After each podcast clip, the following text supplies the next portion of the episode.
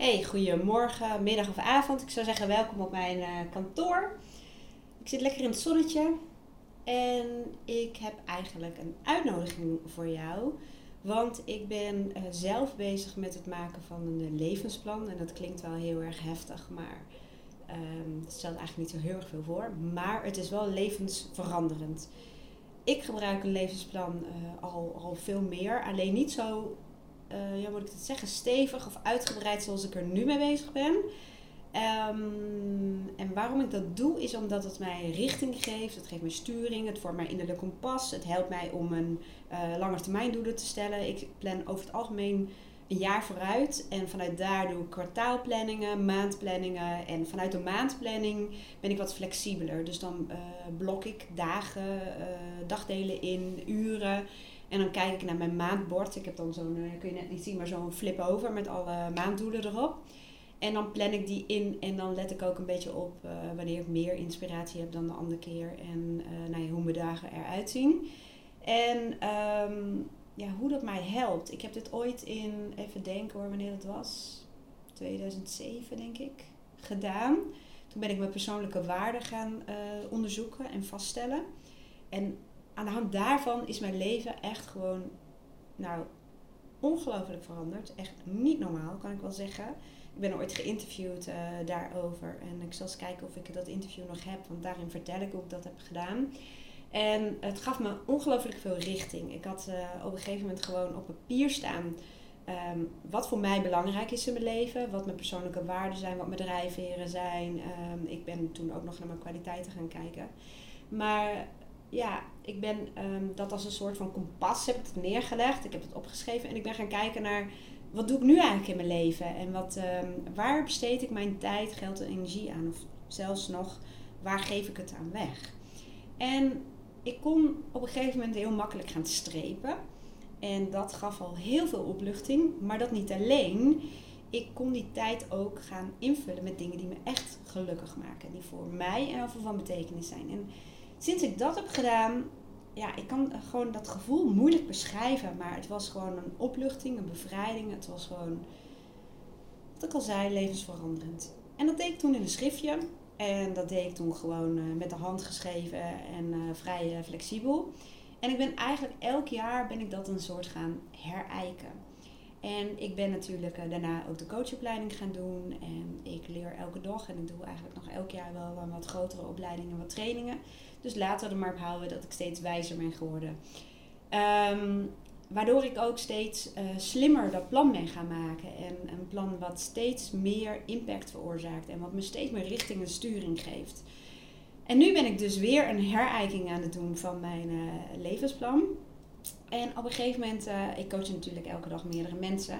En dacht ik, ja, ik ben met mensen met hetzelfde bezig. Um, waarom zou ik ze niet gewoon helpen daarmee door dat plan te gaan delen, een format daarvoor, zeg maar. En elke stap die je kunt zetten of, of uitleggen hoe je dat moet doen, hoe je dat moet doen, hoe, hoe ik dat in geval doe, um, die spreek ik gewoon in of ik maak een video en ik leg het helemaal uit. En dan laat ik ook gewoon dat plan bij uh, mijn klant en die gaat ermee aan de slag. En um, nou, dan kun je ook zeg, tussen de sessies door kun je gewoon dingen doen, maar dan wel begeleid.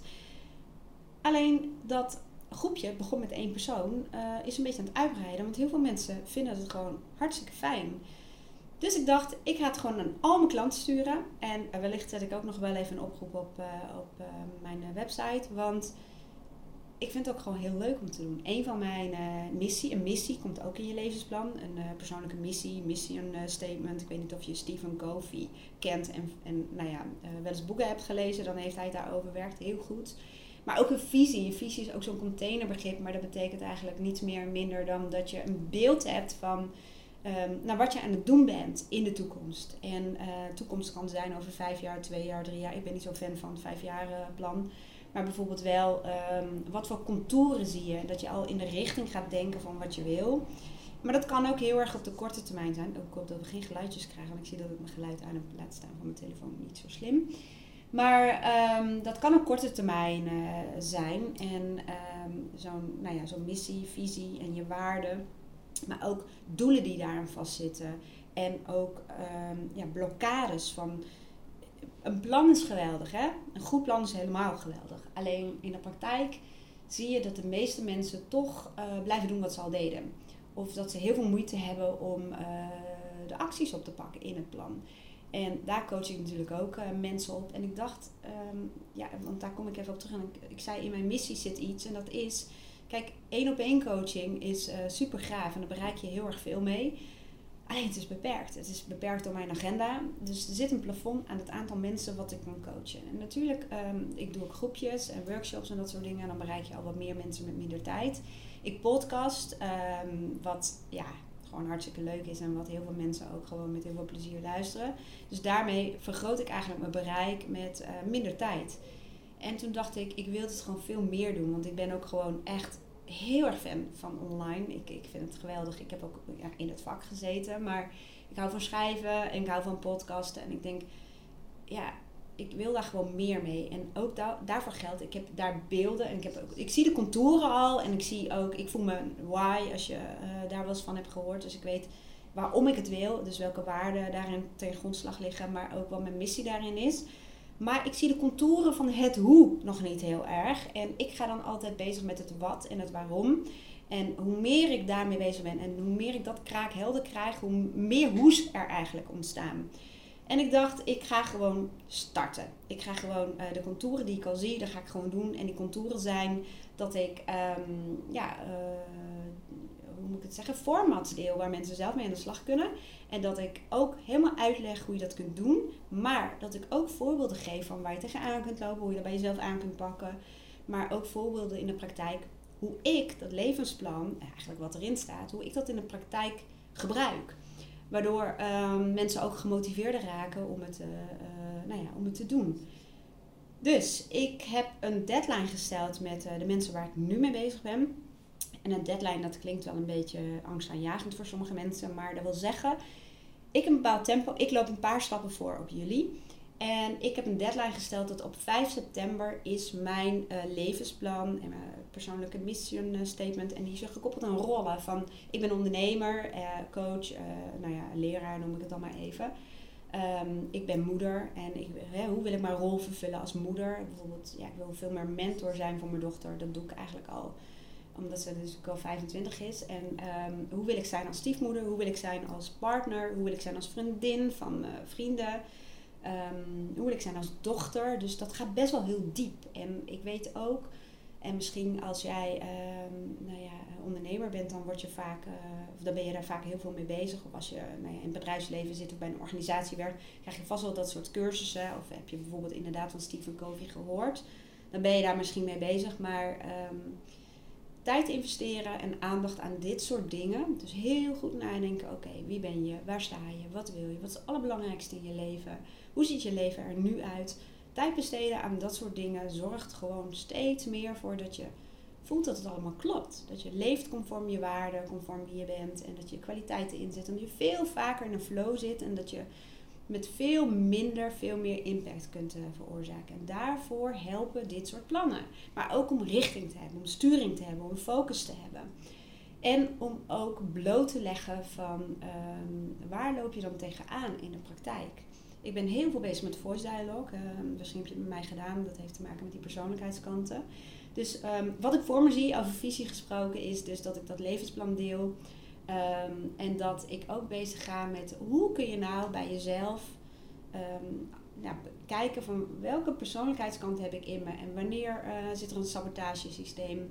Wanneer uh, speelt het uh, gebrek aan zelfvertrouwen bijvoorbeeld parten? Of wanneer ga je twijfelen aan jezelf? Of hoe hou je jezelf kleiner dan dat je bent? Of hè, wat doe je om jezelf eigenlijk te beperken?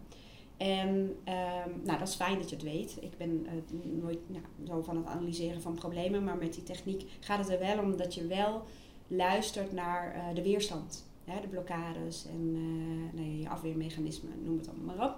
En vervolgens ga je kijken welke persoonlijkheidskanten heb ik in mij die mij dienen in dit proces of om het, deze doelen te behalen. En ik wil jou dat gewoon leren om dat ook bij jezelf te doen. Dat doe ik al bij mijn klanten één op één. En ik krijg daar zo ongelooflijk veel goede feedback over. En ik heb ja, van de week ook weer gezegd dat man, ik heb nog nooit gehuild. Nooit, bij nooit denk ik altijd. Maar dat zei hij. In ieder in zijn volwassen leven kan hij zich niet meer herinneren. En ik deed met hem een uh, voice dialogue sessie. En nou ja, in de twee minuten zat hij gewoon in tranen. En hij zegt, wow, wat is dit apart, bijzonder, indrukwekkend. En ik heb hem niet zo achtergelaten, hè, want vervolgens gaan we kijken naar van... Hè, wat, wat is dat nou? Wat is er aan de hand? En welke persoonlijkheidskant kun je inzetten om verder te gaan? En ja, ik, ik zit echt soms nu ook echt met kippenvel op mijn arm, terwijl de zon schijnt. Hè? Omdat het gewoon zo transformerend is. En ja, wat ook in mijn missie staat, is om mensen te leren zichzelf te coachen. Dus dat gaat verder dan dat ik ze coach. Ik, ik voel me een soort van katalysator. En ik wil gewoon um, dat zoveel mogelijk doen met zoveel mogelijk mensen. Anyway, even terug naar de kern. Dat zijn ook twee persoonlijkheidskanten van mij. Hè. Ze noemen mij hier in huis, mijn familie noemt mij de autist. Want ik hou echt van orde, systemen. En ik hou ervan dingen te automatiseren. En uh, nou ja, goed. En af en toe sla ik daar natuurlijk een beetje in door. Maar ik ben ook heel creatief. En ik um, uh, kan heel associatief denken. En ik heb altijd heel veel ideeën. Dus uh, voor mij, ik heb op een gegeven moment de ideale combi gevonden van dat die ordelijkheid of um, die hang naar regelmatig ritme, uh, tijd voor mezelf en, en systemen, die dient eigenlijk die andere kant, waardoor mijn ideeën ook vorm krijgen en waardoor ik ook um, nou ja, um, mijn ideeën kan omzetten in daden. En vroeger had ik dan ook nog een hele perfectionistische kant, die wilde het altijd perfect.